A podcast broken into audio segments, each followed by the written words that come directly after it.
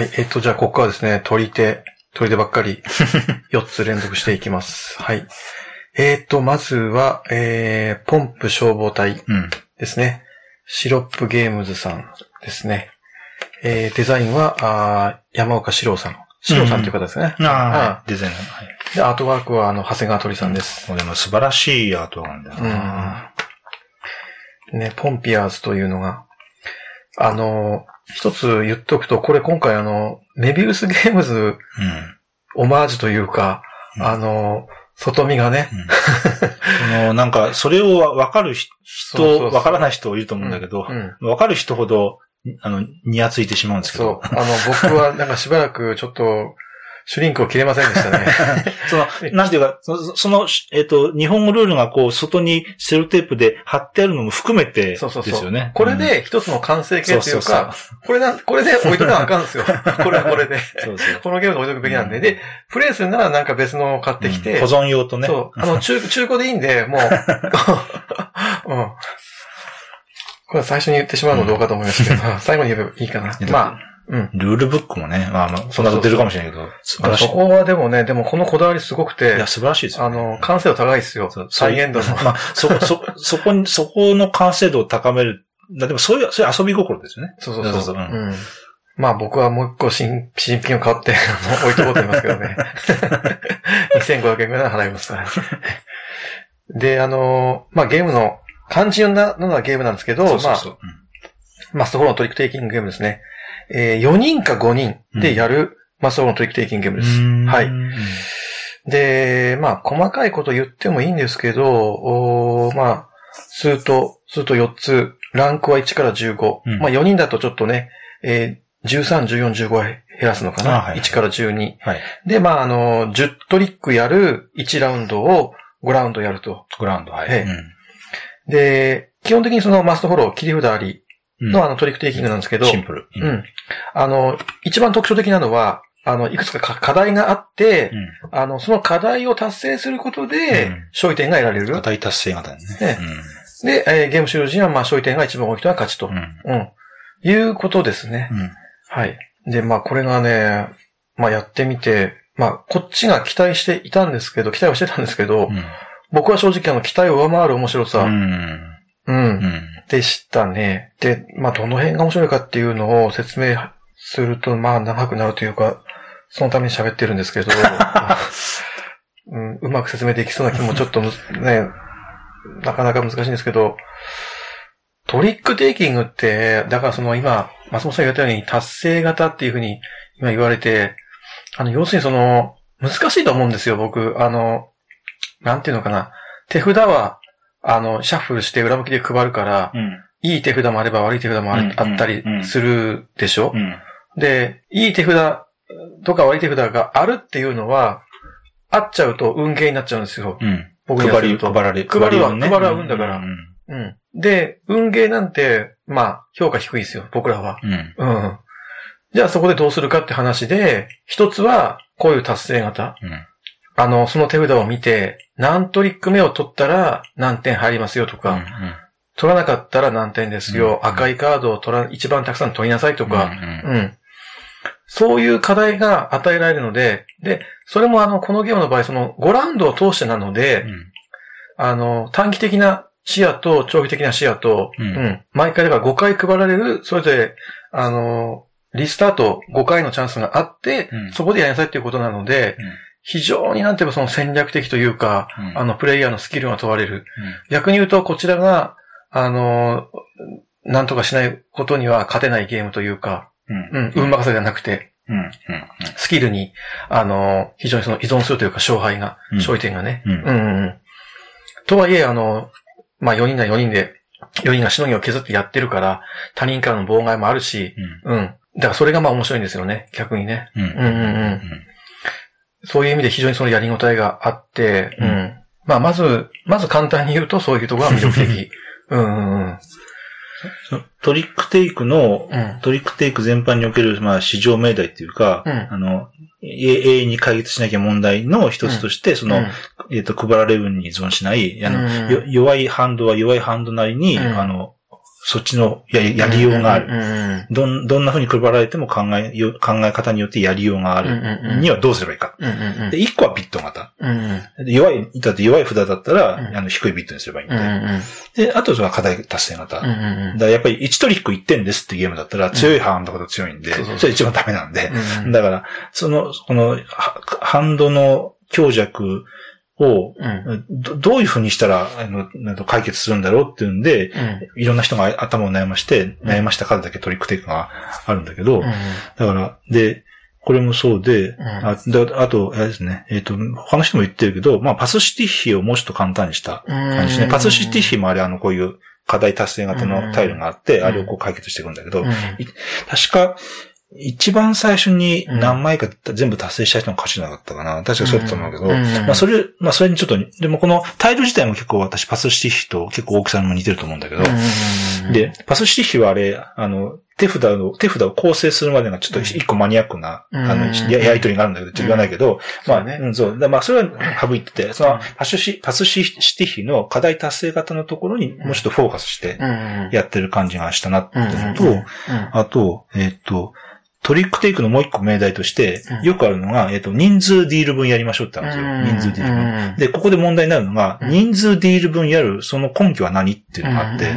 その、同じことよんかいやんのっていうね。いや、別に同じことよんかいやるのは間違いじゃないんだけど、なんていうかな。えっと、同じ、本当に同じことをよんかいやると、同じ盛り上がり方がよんかいついて終わるんですよね。大体。もちろん、得点が累積してちょっとは変わるんだけど。でも、えっと、それがこのゲームは、えっと、えっと、ごかいやりながら、ゲーム全体としての起伏が作る、うん、できるようになってて、それは何かというと、うん、えっと、3、3ラウンド目はさんまい出てくるとか、うん、よんラウンド目は課題がよんこ出てくるとか、うん、で最後のごラウンド目はこう、たまりに溜まってた、解決できなかったお題がバババって出てくるとか。うん、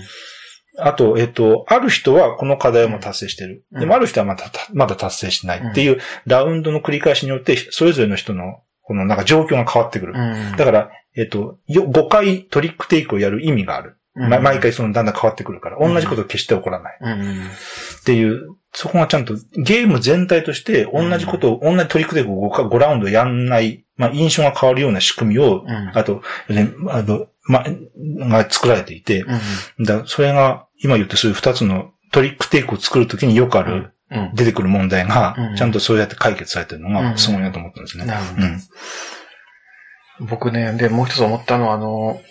課題が、要するにその、基本課題と緊急課題っていうのは二つあって、うん、で、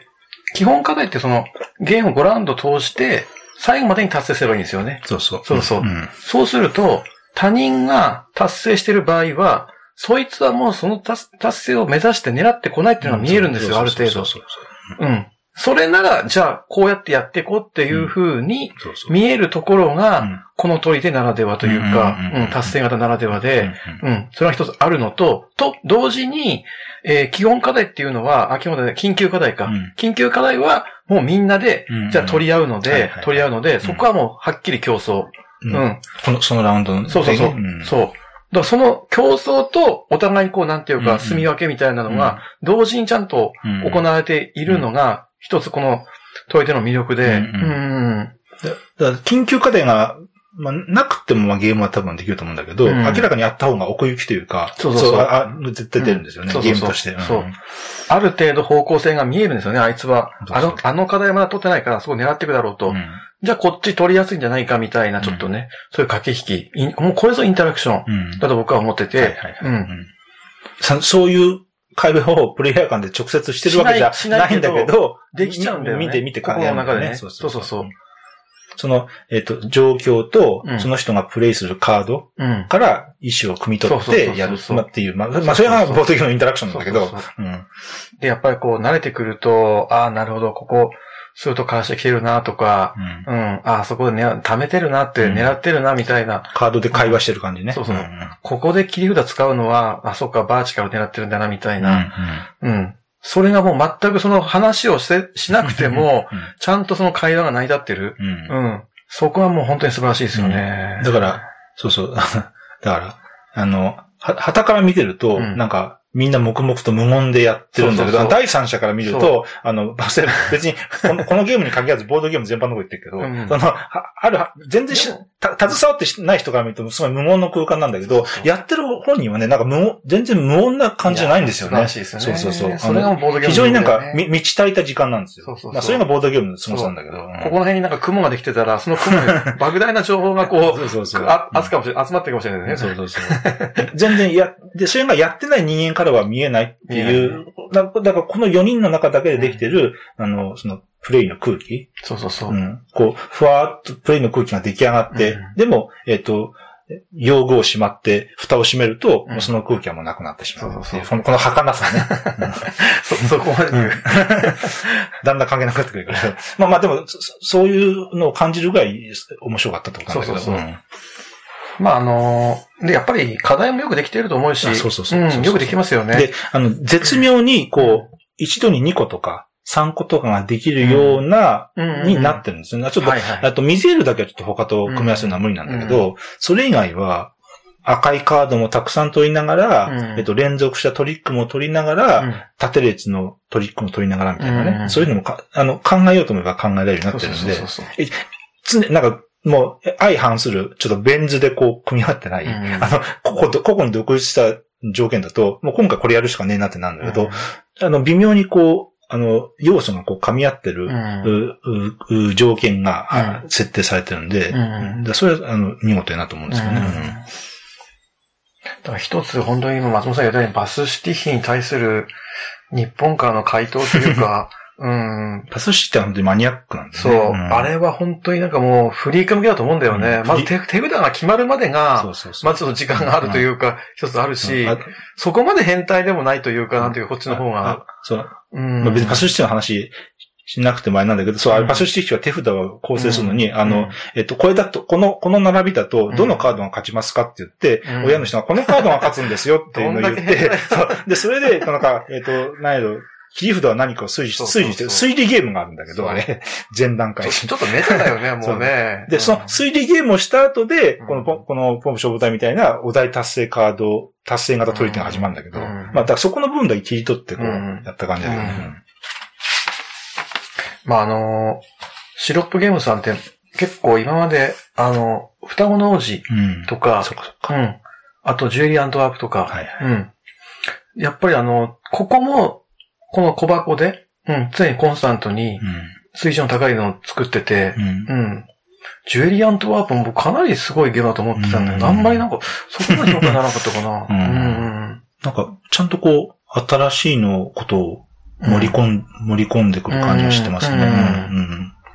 んうん、同, 同じ感じでまたなんか作りましたっていうのよりはちょっと超えてる感じ。そうそうそう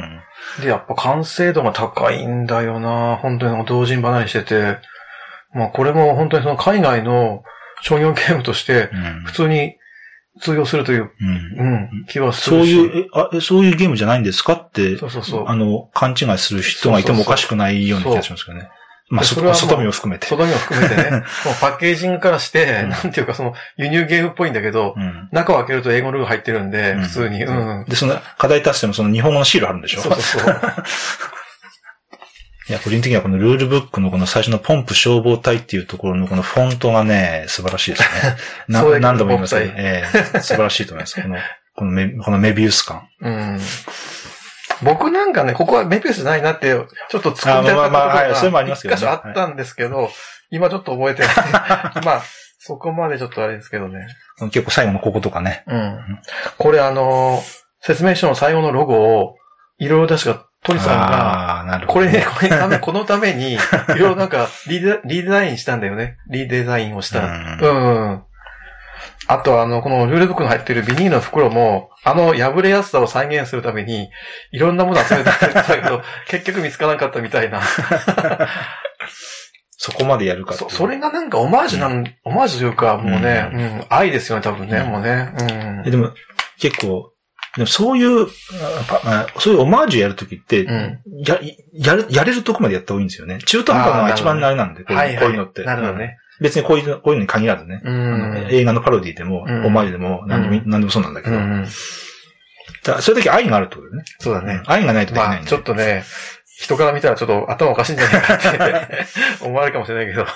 ちょっと変質狂というかなんか、まあそういうふうに思われるかもしれないけど。再現性がね。ただ、ただまあ、わかる人が見たら、うん、まあ、最高というか、うん、そういうことになるんですね、結局ね。うんうん、まあ、それでゲームが面白いんだから。そうそうそう。ね、すごいよね、うんね。単なるネタで終わってないよね。そうそうそう。うん、にかい楽しめますよ、だから。箱を開ける前ですでに楽しいんだからね。ね、うん、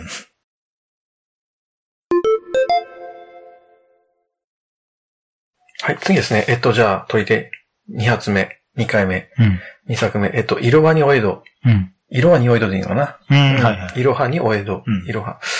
えっ、ー、と、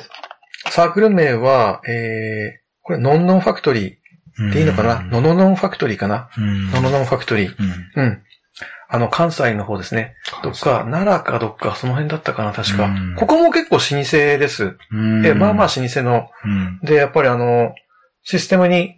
メインの、なんていうか、うん、力を入れた、システム勝負の、ゲームを割と作ってるところっていう。うんうんまあ、その、ここに限らず、ここも含めて、うん、やっぱ関西の創作ゲームサークルさんっていうのは、うん、まあ、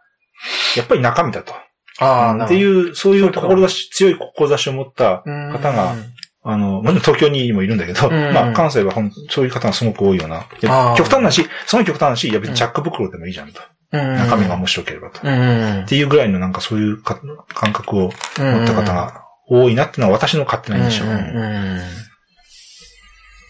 でですね、えっと、まあ、これですね、オーソドックスな、あの、まあ、トリックテイキングと言っていいと思います。うんうん、えー、マストフォローで、えー、切り札ありですね、はいはいはいうん。で、あの、一つ特徴的なのは、まあ、あの、マストフォローなんですけど、だまあ、出せないときは、どの数を出してもいいんですよね。はいはいはいはいえー、で、新しく色が増えた場合、フォローする色は、その、うんうん、一色増えると、うんはいはい。今までに出されてる色をフォローしなさいっていう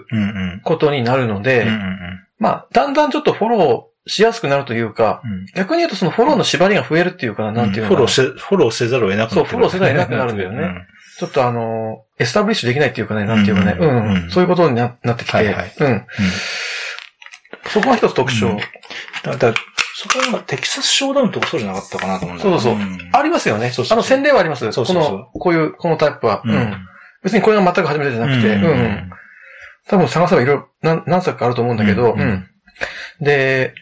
さっきちょっとちらっと言われた、あの、取り手で、要するにその、運に頼らないにはどうしたらいいかっていうことで、一つにはそのビット系があるし、うん、一つにはその、今のポンプ消防隊みたいな、あの、課題達成。課題達成型っていうのもある。うん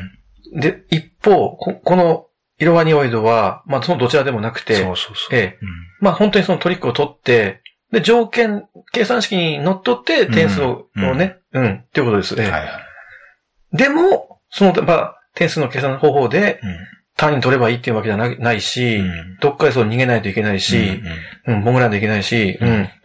でも、ゼロトリックじゃダメだしっていう、うんうんうん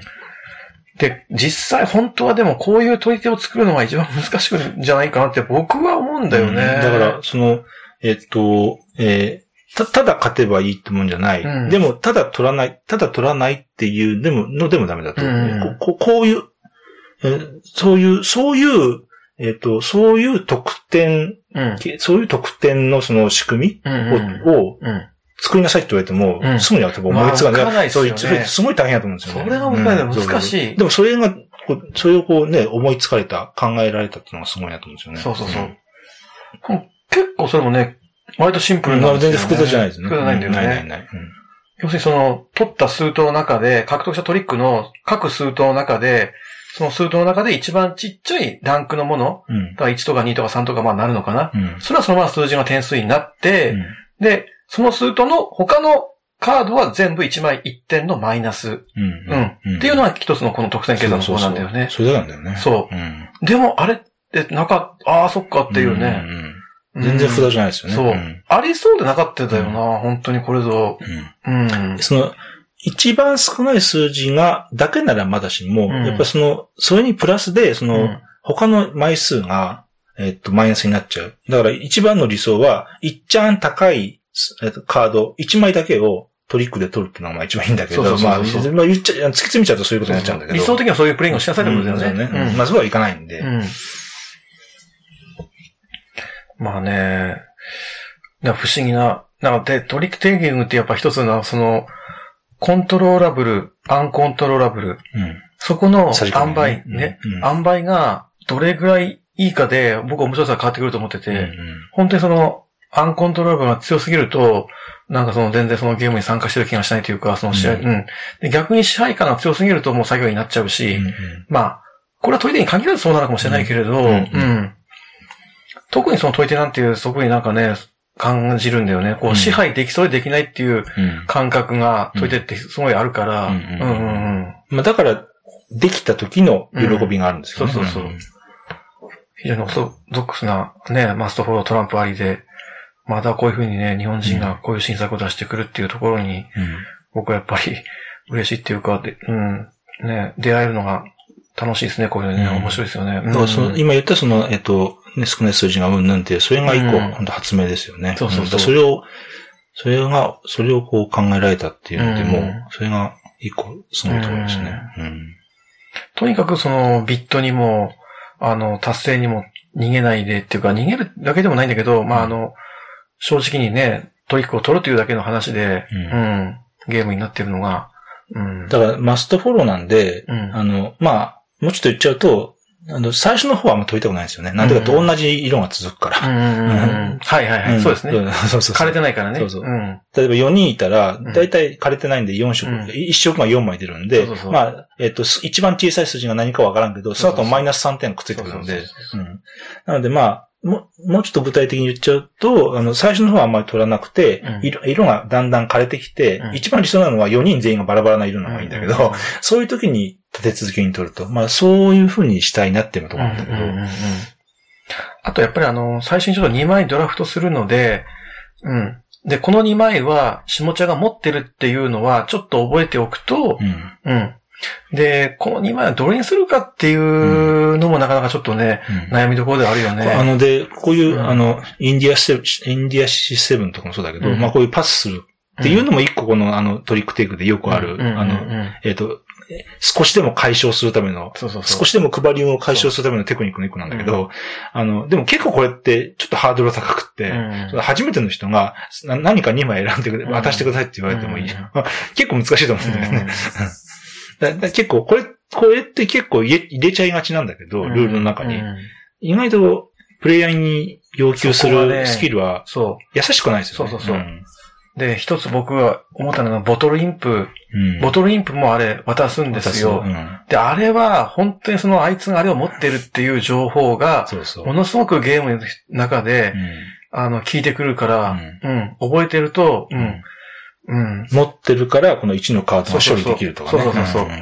一番ちっちゃくないと、そうそうそうまた下がいるとかいうのは分かってるからねそうそうそう。どうせ絶対あそこであいつは出さないといけないから、俺が仕込んだあれはっていう。うんうん、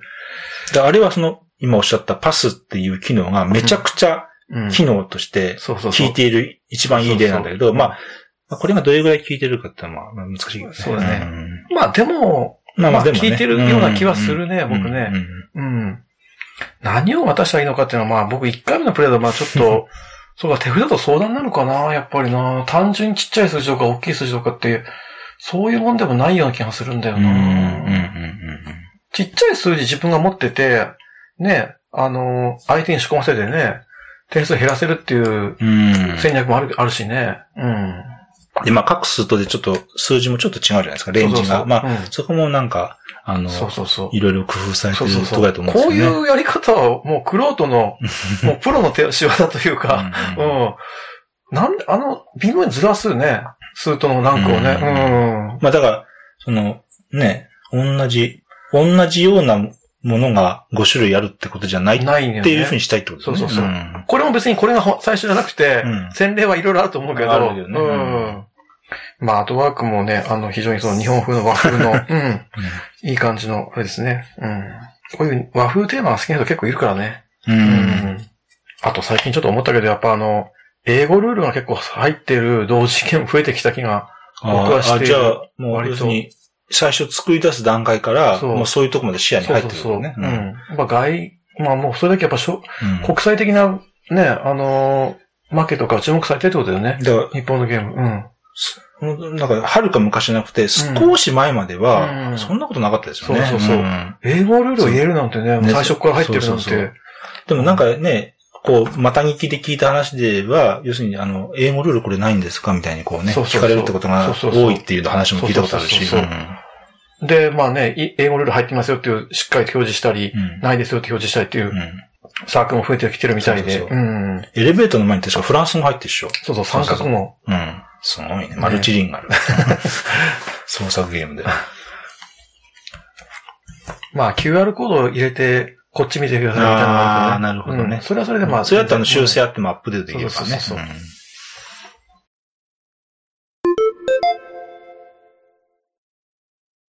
うん。はい。ではですね、ここからですね、ケンタイキさんの取り手をに発、うん、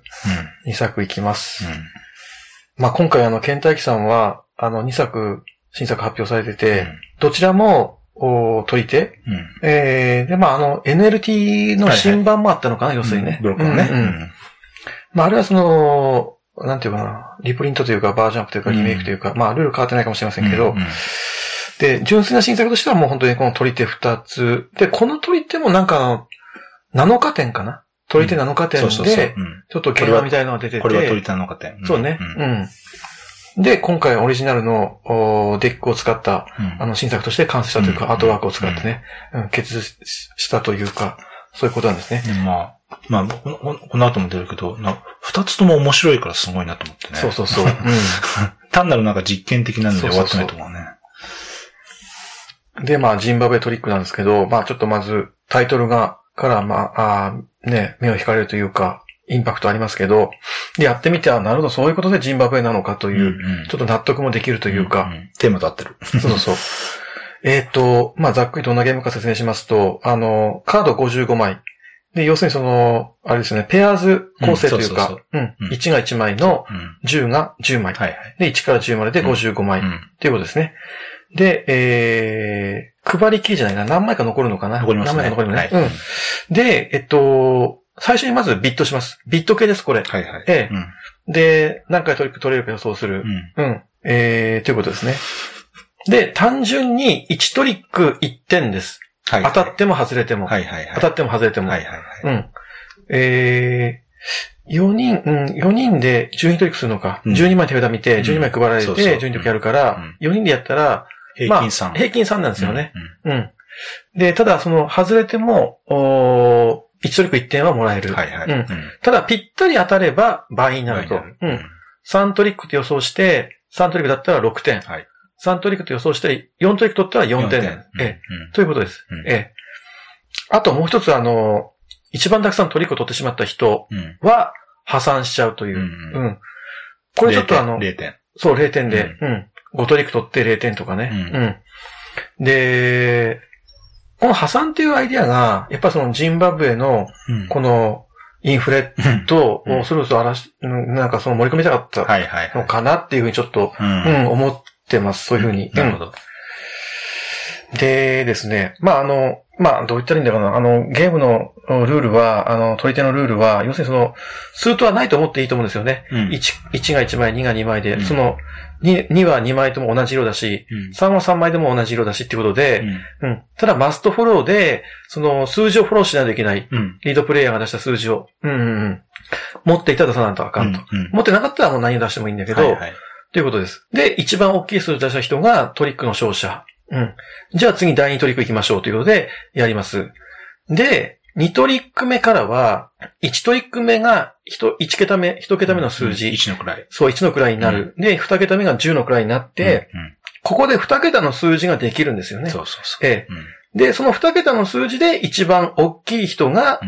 トリックを取ると。はいはいうん、積み重なってくるね。そう、積み重なっていくんですよね。そういうふうにカードの、あのレイアウトもデザインされてるんですけど、うん、ということで、トリックごとに、桁数がどんどん増えていくんですよ。そうそうそう。そうそうそう。だから、じゅうにトリックやるから、最後はじゅうに桁の数字ができるはずなんですけど、うん。うん、でその辺が、ジンバブエドルの、あのー、インフレね。インフレをね、荒らしてるということなんです。ええ。で、まあ、面白いと思ったのは、その、じゅうのカードを使うと、その時だけ、例えば、にトリック目で使うと、さん桁の数字ができちゃうんですよね。うん、その時だけね。その時だけね。うん、いち、ゼロ、さんとか。そうそうそう。うんみんなははちじゅうごとかきゅうじゅうとかなのに、それだけひゃくさんとか、ね。そうそうそう。うん、だから、じゅうのカードは、まあ数字も大きいんだけど、実際強いと。そうそう。うん、トリック取りやすい。うん、勝つ可能性が高い。うん、そうそうそう、うん。で、ただ、次の、例えばひゃくさんとかになった後に、よんとかを出すと、いちのす、ひゃく、ひゃくさんのいちの上によんを重ねるので、うんそうそううん、あの、上からに桁目がゼロになっちゃうから、そうそう、うん、そこでちょっと弱くなるんですよね。うんうん、うまく言ってることわかるかな、うんうん、でも他の人は例えばはちじゅうごの上によん重ねるから、よんひゃくはちじゅうごとか、よんひゃくきゅうじゅうさんとかなんだけど、その人はよんひゃくさんとかになっちゃうね。そうそうそう。うん、だからじゅうのカードを使った時には、そのいっかいだけポッと強くなるんだけど、うん、次またポッと落ちるんですよね、うん、ちょっとね。うん。うん、それが他のカードはちょっと、ちょっと違う機能ですよね。そうそうそうそう。うん。これが一つちょっとこのゲームのミソで、うん。うん、だから、手札にじゅうが多いと、俺破産しちゃうじゃんっていう風に思うかもしれないんですけど、うまくやれば、なんとかなりそうな感じもちょっと今してて、うんうん。うんうん、あのー、一回これ東京でやったんですよね。あのー、現場の初日の日に。うん、ね、そうそうそう、はい、で。その時にはちょっと、いや、これ単純にその破産しちゃうのちょっとひどくないみたいな感じになったんだよね、あの時ね。うんうんうん、ただ、昨日だ、昨日かおとついやった時には、うん、もう本当にその、あれこれ破産相手も十分ゲームになるじゃんっていう。うん、うんうん。で、一応その破産なしのルールもあるんですよ。一番たくさんトリックを取っても、その点数になるっていうのが。うんうん、でも、昨日やったら、これはこれで面白いんだなっていうのは分かったんですよね。うんうん、まあ、だからあの時にも出たのは、その、うん、えっ、ー、と、例えば、ビットよんって言うと。うんうん、で、他の人が、さんとか、にとか、さんって言ったとすると、うんうん、少なくとも、絶対はちてんは取れないんですよ。うんうんうん、はいはいはい。だって一番でかいんだから。えー、そうだね。うん、でもそこに、そこ、そこがちょっと問題あったなっていう、まあ、それもあったと思うんですよね。うん、あ、でもそれよん、よん、って言ってよん取っても他の人がご取ったらいけるんだよね。そっか。そうですね。あ、ちょっと撤回するわけだね。本当だね。うん、そうだそうだ、うんうん。ちょっとでも、あ、でもまあ、そうなりそうな感じはあるね。まあ、他の人がさんとかにって言ってたら、うん、そこのトリックにみんな、まあ、まあ、結果どうなるかわかんないけど、うん、まあ、合わせようとは多分するから、うんうん、まあ、なんか、可能性は高い。可能性は、そう、そうなるって断言は確かにできないけど、うんうんうん、まあ、はちてんになる可能性はかなり低い。そうやね。うん、そうやね、うん。まあ、でもそれが問題ではないわね。うんうん、で、今、今思ってもちょっと不思議なんだけど、やっぱり、まあ確かにでもじゅうが例えばごまいとかあると、ちょっと破産はするかな、やっぱりなでも出し方なんだよね、ちょっとね、多分ね。うんうんうん、で、あの、そのじゅうのカードは、やっぱ思ったのは、その、うん、えっ、ー、と、えー、他のカードとちょっとだけ違うのは、うん、えっ、ー、と、じゅう、なんていうか、じゅう、じゅうのカードとその次に何を出すかっていう、この、うん、この、この組み合わせを考えるっていうか、うんうん、今のトリックだけじゃなくて、うんうんまあ、プランニングというか、うんうん、じゅうを出して買って、その後さんを出して、うん、多分さんだとフォローもできにくいだろうから、うんうん、絶対負けるだろうみたいな。はいはいはい、まあそう、そのじゅう、そうそうそうそう。だからじゅうっていう数字は、じゅうっていうカードだけじゃなくて、それと、そうそうそうそれとその次に何のカードを出すのっていうその組み合わせも含めて、まあ考えるカードかなとは思うんですよね。そうそうそううん、もっと言うと、そのさらに下のゼロの次の数字とかね、うんうん、割とね、うん、そこはちょっとうまく噛み合うと、結構逃げちゃう、逃げることもできるんだよね、なんかね。うんうんうん、結構あの、じゅうとかいちの位の微差で、勝つ負けるみたいな、ね。そうそうそうそう。で、割とじゅうの数ってやっぱ、じゅうの数はまあ全部出てくるわけじゃないけど、じゅうまいはあって、何枚出るかわからんけど、だからフォローされやすいから、うんうん、うまく使えば、そのいちまるまるいちとかになってると、ずっとなんか負け続けられるっていうか、うん、とかはちょっとあれね、フォローしてもらえれば。うん。うん、だからそこはなんか、えっと、そのトリックとが次のトリックに、とにも影響を及ぼし合ってるっていう、そこは面白い感覚で。そうだね、で、これ、これしかないよね。うん、で、その、えっと、えっと、ケンタキさんで、あの、まあ、実験的なトリックテクたくさん出されてるから、うん、その、えっ、ー、と、スートとカードが別々になったトリックテクがあったんですよ。はいはいはいうん、で、あれは、えっ、ー、と、確か、スートごって出して、うん、青って出したら、うん、これで組み合わせて青のご、うん。で、確か、その次は、どっちかいち文出すんじゃなかったかな。つまり、色を出すか、数字を出すか。うん、だから、青のごだったら、赤のごになるか、えっ、ー、と、青の違う数字になるかみたいな。うん、であ、あの、あの、あの、えっ、ー、と、ルイズじゃないや。ちょっと名前してたけど、ドイツかな、うん、名前してたけど、うん、あれもなんていうか、えっと、こうなんかさんトリックとかよんトリック全体で関連を及ぼし合ってるんじゃないんだけど、はい、なんていうか、そうだっけ、そうだったっけ、ね、あのなんか、あ、違ってたらごめんなさいね、記憶で言ってるけど、うん、なんていうか、うん、あれもそのなんか、うん、えっと、n がこうの場合は n プラスいちはこうみたいな、なんていうか、進むのないじゃないけれども、うん、ですね、今といっこその次とが、こう、パタパタパタとドミノのようにこう、及ぼし合ってる、あ, あれはトリックテイクだったんだけども、うん、まあ、それとちょっと似た感覚も私は思ったんだけど、うん、なんていうか、えっと、えっと、前、前とか前々のトリックテイクが、ドミノ、ドミノのようにこう、少しずつこう、影響をパタパタパタと及ぼし合って、うんうんうん、なんていうか、いるっていうか、それが積み重なっていくって、あの感じが、全然他とは、他のトリックテイクにはない。っていうのと、そのルイズとドイツとの類似性みたいなものを感じたんですよね。ああ、なるほどね。ちょっとじゃあ、そこのその前のトリックがちょっと今のトリックに影響するっていうのは、そこちょっとうっかりつかれているんですかね、じゃあね。わかんないです。うん、全く勝手な想像ですけど、うん、まあでも。あんまりでも他のトリでそんなに効かないですよね。うん、やっぱり、よくトリックテイクで説明するときに、うん、えっと、じゅうにかいのミニゲーム、トリックというじゅうにかいのミニゲームをやりますってよく説明するんだけど、はいはい、要するに一個一個がミニゲームとして独立してるっていうのがあるんだけど、うん、そういう意味で言うと、これは要するになんか、前、前何のと、前何のカードを出したかっていうことが、今の事象にも影響を及ぼしているというか、うん、あの、単独事象じゃないというか、うん、条件付き確率みたいなので、うん、そんな感じが、うん、やっぱりやってて新しいプレイフィールドですよね。うん、だから面白いなと思ったんですよね。ちょっと一つ思ったのが、その、これ、アイディアが先にあったのか、フレーバーが先にあったのかっていうか、おそらく僕はでもこう数字をこう並べていくっていうアイディアがあって、そこからジンバブエドルのインフレっていうテイストというかフレーバーをつけたのかなっていうふうに思うんだけど、うん、まあよくマッチしてるなっていう気はしたね、ちょっとね。うん、最初遊んだ時に私も、あの、ちょっと聞いたり思ったりしたんだけど、うん、あの、こ、こちらの、矢崎さんので、トリックテイクで、だいたい今までノンテーマやったはずなんですよ、確か。ああ、うん、はいはい。まあ確かね。なるほどね。なので、あの、こう、なんか、ちょっと、ちょっとテーマが乗っかってるのを、私はその新鮮に感じた。他にも作品が、そういう作品があるのかもしれないけれども、うん、あの、今まではなんかこう、あの、文房具のクリップとかでこう、得点を表示したりとかして、うん、あ、はい、あの、なんか、えっと、無機質な、ノンテーマっていうテーマみたいな。うん、そういうのが、あの、この取り手の一個、あの、色やったんやけど、あ、なんかテーマ乗っけてきて、テーマと合わせてきたみたいな。でもちゃんとそれが乗っかってて、一番、一番テーマとトリックテイクが一番合ってるのって私ボトルインプだと思うんだけども、まあまあ、これもすごいテーマ、テーマと合った。取り手ってなかなかテーマと合わせるの難しいんだけど、取ってつけてるのテーマが多いんだけど、これはちょっとハマってるよね。そうですね。これすごいと思いましたね。なんかだからインスタした時に、あの、ルールと、ルールを聞いて、あ、タイトルこういうタイトルだなって、そこでピタッと会った時の、なんていうか、うん、うん、あ、そういうことか、みたいな、うん、そういう感覚がちょっと味わえるよね。うん。うん、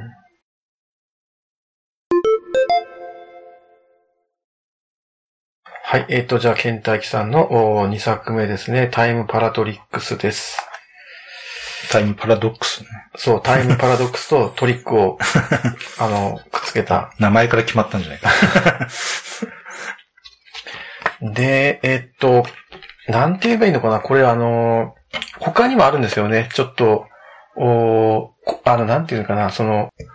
同時に並行でそう、同時並行の、うん、あの、プリ、プリセット型というのかな、なんていうかな、あの、うん、うん、プロット型というか、うん、うん。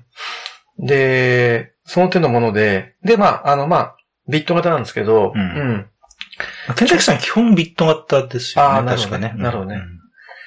で、ちょっと説明するのは難しいんだけど、あの、じゅうにまいカード手札あります。で、さんトリックで一区切りっていうのを、そうそう、うん、まあよんかいやるんですよ。ね、で、うん、よんかいやるんですよ。で、じゅうにトリックやるんですけど、で、それがワンディールというか、うん。で、これはもう、カードよんじゅうはちまい、いちからじゅうにまでよん色、よん数と、で、全部使い切る。配り切り。配り切る。うん。うん、ということで、さんにんかよにんで、まあよにんしかやってないんですよ、僕は。うん、で、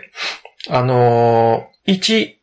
要するにその、ファースト、セカンド、サードっていう、あの、トリックテイキング、トリックのなんかあの、あって、カテゴリーがあって、それを一回やると、ちょっと一区切り立つんですね。うんうん、で、もう一回リセットして、じゃあ、ファースト、セカンド、サードやりましょう。うんうん、これをよんかい繰り返す。うんうんうん、で、何を言ってるかっていうと、あの、シートみたいなのが、ま、あって、うんうん、皆さんに、うん、いち、に、さんっていう、その、それぞれのトリックを置く。個人ボードみたいなね。ね、個人ボードみたいなのがあって、うんうんうん、で、その、それぞれどこかにカードをプレイすればいいんですね。うん、手札のじゅうにまいの中から。いちでもにでもさんでも、ね。そう、いちでもにでもさんでも、どこでもいい、うんうんうん。で、誰かが最初に置いたら、そこの、おなんていうか、トリックの、数と、マストフォロー的な、うん、なんていうか、うん、置けるカードが決まる。うんうんうん。うんうんうんうん、例えば僕が青いカードをにのところに置いた。うん、初めて置いたら、初めて置いたっていうのが分かるようにポンを置いて、うん、うんうん。で、にのところにこれからあとプレイする人は、青いカードしか置けなくなるということです。はいはい、ええ、うんうん。で、まあその時もしあの青いカードがなかったら、うん、まあまあソロみたいな感じで、うん、何出してもいいんだけどっていう話ですよね。うん。うんうん、で、こういう感じで、えっと、三巡して、それぞれが、ファースト、セカンド、サードにカードをいちまいずつプレイする。うん。そしたら、まああの、リードプレイヤーから順番に、あの、ファーストトリックをそのプレイヤーから、あの、トリックテイキングをするかのように、まあ、うん、まあ実際そうするんですけど、まあもうカードは全部出てるんですけどね。うんうん、なんと実は。ええ、処理がね、パタパタっと自動処理が。そうそう、自動処理があるわけで、うんうん。これをさんかい繰り返すということなんですよね。うん、うん、うんうん。これ、こういうのはちょっと取り手に慣れてない人は、正直なんか、どこが面白いのかわからないっていう感じになるんじゃないかなって僕はちょっと。さっきのジンバブエトリックよりは、敷居は高いかなと思いますね。そう、もっともっとひねくれてるというか、うんうんうん、ねじれてるというか、うん、変態というか、なんていうか、うん、と思うんですよね。うん、うん。ただこれがやってみるとやっぱりね、まあ面白くて、うん、よくこんなの考えついたなっていうか、まあ、あのー、こういう感じを解いた悪魔の針とかも確かそんな感じであったんですよね。もうある、うん、うん、順番にそのカードいちまいずつプレイしていくというテクニックじゃなくて、あの、見えるように、もう、プロットしつつやっていって、じゃあ本当に実際、実際トリックテイクしましょうっていう話になる。うんうんうん、うん、二段構えの。うんうんうんで、そういったものに対する、あの、このケンタイキさんの返答かなっていうふうに、回答かなっていうふうにちょっとね、あの、うん。多分好きなんじゃないかなっていう、そういう変態取り手が、うん、と思うんだけど、うん。うん、で、えっと、やっぱり、私、まあ、ルール、ルールも聞いてというか、まあ、こういうな感じの取り手だよっていうのを、まあ、前情報としてちょっとちらっと聞いてたのと、うん、まあ、遊んだのもやって、やっぱり思ったのは、その、うん、えっと、まあ、他の方も、いろいろツイッターで言及されてたりしてるけど、うん、まあ、勝利と名声っていう、取り手があるんですよね。はいはいはい、で勝利と名声にやっぱ似てるところが非常にある。ああ、なるほど。はい、はい。で、えっと、勝利と名声もあれ個人ボードがあって、うん、みっつスロットがあって、うん、好きなところにカードを置いていい。うん、でそ、例えば一番右端のスロットに初めて置いたら、その色のマストフォローになるっていうのも似てる。うん、まあ、もう同じなんですよ。うん、だけども、えっと、なので私はやっぱ遊んで、やっぱ勝利と名声を、その、やっぱ思い、思い出したんですね。悪魔と、悪魔と悪魔の針にももちろん、似てるんだけど、うん、やっぱり、あの、勝利と名声に似てるなってのは思ったんですね。で、ただ、勝利と名声ってのはあれ、これよりもマニアックなんで、うんまあ、だから、あの、勝利と名声は、あの、みっつスロットがあって、うん、右は、右端のスロットにカードを置くと、うん、次の出番は、次の手番はその右端の人に移るっていうあれ取り、取り手なんで、はいはい、で、それプラス各カードに特殊能力があるんで、あれは。うん、だから、あの、えっと、タイムパトリックスでかなり変態レベルなんだけど、うん、勝利と名声はそれににこかさんこくらい輪をかけて変態なんで、だからまあ、あれと比較するのもおかしいんだけど、まあそれ、なんか、ちょっとひねくれた言い方をすると、うん、勝利と名声を遊びやすくしたみたいな。あね、っていうのをちょっと感じたんですけど、うん、あれほどマニアックではないんで。うんとのと、うん、あと、あと、あの、セッション中も出たけど、まあ、うん、全く同じではないけど、うん、落水手物語。うん、落水手物語は、うん、えっと、一番お尻からカードをプロットしてって、うん、で、そのプロットしていくときは、果たしてこのカードがリードカード、うん、リードプレイヤーのカードになるのか、うん、そうじゃないのかもわからない、うん。果たしてこのカードがリードカラーになるのかもわからないっていう中でプロットしてって、うん、で、逆戻しでやってって、うん、っていうのがあったんだけど、うん、まあ、それは、これは、これはもっとそんな、時間軸がもっとバラバラで、うん、えっと、真ん中のこの時間帯のプレイをある人、プレイをあるプレイヤーがやったと思ったら、ここの時間帯のプレイをあるプレイヤーがやって、うん、ここのプレイ、ここのトリックテイクのプレイをあるプレイヤーがやって、うん、で、こうなんかバラバラにこう、やっつ、埋めてって、うん、で、じゃあちょっとビデオを再生してみましょうつって、こうやってトリックテイクを再生したら、うん、さてどうなるかみたいな、うん、そんな感じで、落水艇よりもっと複雑なんだけど、うん、落水艇もちょっと思ったなって思ったと。うんあと、だが、あと、ださっきもおっしゃったその、えっと、スロ、スロットに初めて置いたカードの色で縛られるんだけど、注意してほしいのは、うん、それがリードカラーになるとは限らないってことだよね。うんうんうんうん。あの、そうそうそう、それ、それとは違う人が、例えば、そう、そう、そうだから、初めて青を置きました。うん、で、この人もスロットに青を置いた。うん、この人もスロットに青を置いた。うん、あ、俺青ないわ、うん。で、その人だけ赤をだいにのスロットに置いた。うん、でも、だいいちトリックで、この、うん一人だけ赤を置いたね。この人が第一トリックで勝ったら、うん、第二トリック目はその人がリードプレイなので、うん、その唯一一枚、唯一一枚しかない、その赤がリードカラーになるんですね。うん、そうするとその人が勝つんですね。そうそうそう。っていう、ここですよね。うん、だから、このプロット中のカードは必ずしもリードカラーになるとは限らない。リードカラーに な, なるかもしれないし、ならないかもしれないけど、それはその前のトリックで誰が勝つかに依存してるんだっていう。そうそうそうそう、うん、だそこが複雑なんだけど、ちょっと直感、うん、勘違いしやすいところなんだけど、うん、まあ面白いところで。そうそうそう。うん、なんかだからね、あの、トリックテイクをにかいやってるような感覚もあるんですよね。ああ、ね、プロットの時とね。そう、プロットの時と。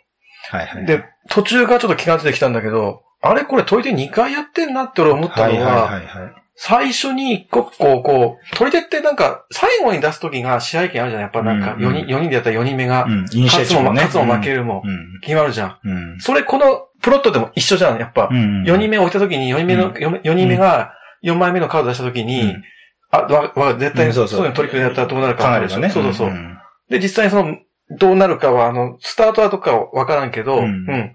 だから、それが僕ちょっと気がついた時に、ちょっとした感動があったんですよね。あでもそういうプレイ中に感動が起こるっていうのは、いいゲームですよね。うんうん、あ、俺これプロットしてなくて取り手やってるわって思ったんだよね。なるほどね。うん。面白いですね。あと、ちょっとやっぱあの、切り札ピンクで固定なんですけど、うん、やっぱちょっと切り札よんぶんのいち入ってるんですよね。だからね。うん、よんスーツのうちのいっ色が切り札固定なんで。うんうん、だから、支配権は強いと。うん。うん、その辺、がちょっと気になったって気になったかな、うんうん。だからビットの予想するゲームなんで、うん。切り札でしっかり取れるというのは分かってると、割とビットしやすいかなっていうか、うん。うん、ちょっとそれは感じた。うん。うん、だから本当にまたトリックテイク、そのトリックテイクは切り札があるのかないのか、切り札あります。うん、その切り札どうやって決まるのか、うん、固定なのか、うん、固定じゃないのか、うん、固定じゃないとしたらそれどうやって決まるのか、うん、みたいに、ね、あの、そうやって、そうやってそういう分類して、していくのも面白いんだけど、うん、だからこれは固定のパターンで、まあでもそれは何らかのまた理由によって、まあそれが一番いいと思ったんだけれども、うん、そうそうで、まあ、その、えっ、ー、と、まあ、勝手に想像して思ったのは、うん、その、やっぱり切り札が何枚ハンドにあるかっていうのが、一個ビットの、うん、まあ、かなりビットのしにくいゲームなんで、うん、だから少しでも、うん、そのビットの考えるときの根拠と、根拠を与えるために、うんうん、まあ、切り札を固定にしてるのかも、うん、かもね。かもしれないなと思ってね、うん。それで、これで切り札が何色かも分かってなかったら、そうそうそうもうじゃあ何トリック取ろうかなって全然。そう、だからそこまで行くとね、うん、変態がもうちょっと強すぎるかもしれないもんね。うんうん、だからいや、これは全然勝手な憶測だけど、うん、まあ、あの、まあ、ね、今おっしゃったように、切り札、うん、こ, これ切り札っても決まってるから、うん、それがたくさんあったら、あまあ、結構取れんじゃないのっていう、うんうん、ちょっと薄いけども、まあ根拠ではできるんで、うん、あ、じゃあちょっと多めのビットかなみたいなね。うんまあ、そんなもあって固定にしとるんかなっていうのが、じゃ、うん、邪推はしてるんですけど、うんうん。あの、本当に昨日やったセッションの印象で言うと、最初はなんかちょっと正直どんな動きをするのかわからなくて、あの、みんな手探りで、なんかあの、やってる感じがあったんだけど、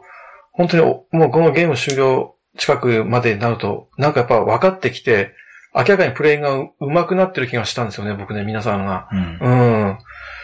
で、それも一つちょっとやっぱいいゲームだなって思ったのと、うん。うん、まあ本当にその、さっきも言ったけど、あの、言葉を交わさずに会話が成り立っているというか、うん、コミュニケーションが成り立ってたし、これは。うん。うん、で、三つのスロットそれぞれに別々な色が置かれるとは限らないですからね。そうだね、同じようになることだったりするので、そうそうそうそう、うん、そうなるとまたちょっとね、いろいろハプニング、うん、ハプニングっていうかまあ、また思ってたのと違う展開が起こったりすることもあるんで。うんうん、あとあのー、これね、あのー、個人シート要するにその、いち、に、さん、さん色の面が普通はノーマルなんですけど、裏にはよん色の面があって、うんうん、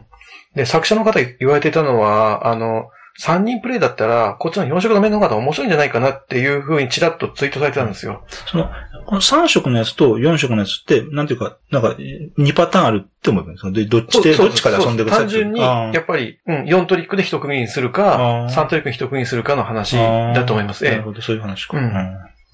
で、なんでさんにんだとよんトリックでいち組の方が面白くなるかって作者が考えたのかがちょっと気になるんですけど、まあ、一回ちょっと試してみたいですね、そこも含めて。うん。まあ、ちょっと読む、読む順番をもっと考えながらね、よんか、よん個あるからね。そうそうそうそうなんとなくちょっと分かるような気がするんだけどね、なんとなく。うん。だから本当あの、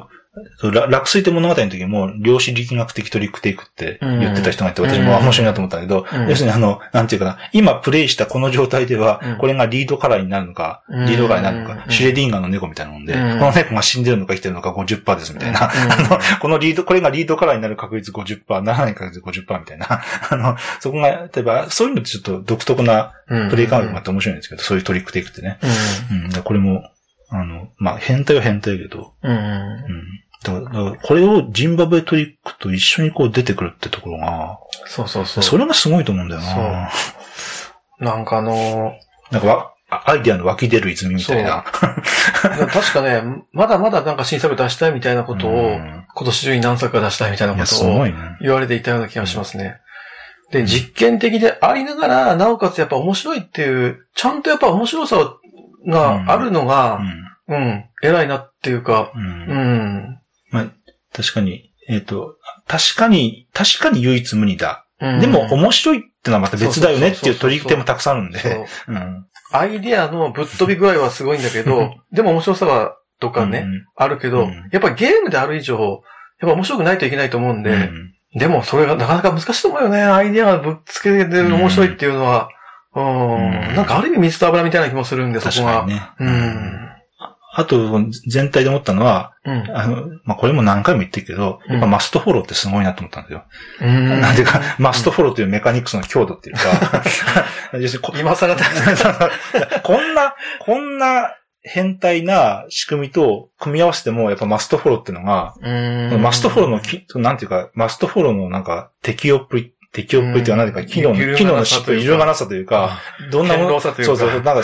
え、こん、こんなになんかぶったたいても壊れないのみたいな。なんていうかな、この、ポンプ消防隊もイロハにおいども、ジンバブエもマストフォローなんだけど、メイクロ多分ないとはないけど、だから、まあ、なんかこの、いや、マストフォロー。いや、逆に言うとマストフォローでないといけないもんね。そう、そうなんですよ。で、で、別にマストフォローじゃなくてもいいかって全然そんなことなくて、マストフォローであるがゆえのジレンマがちゃんとあるんで、いや、そんな、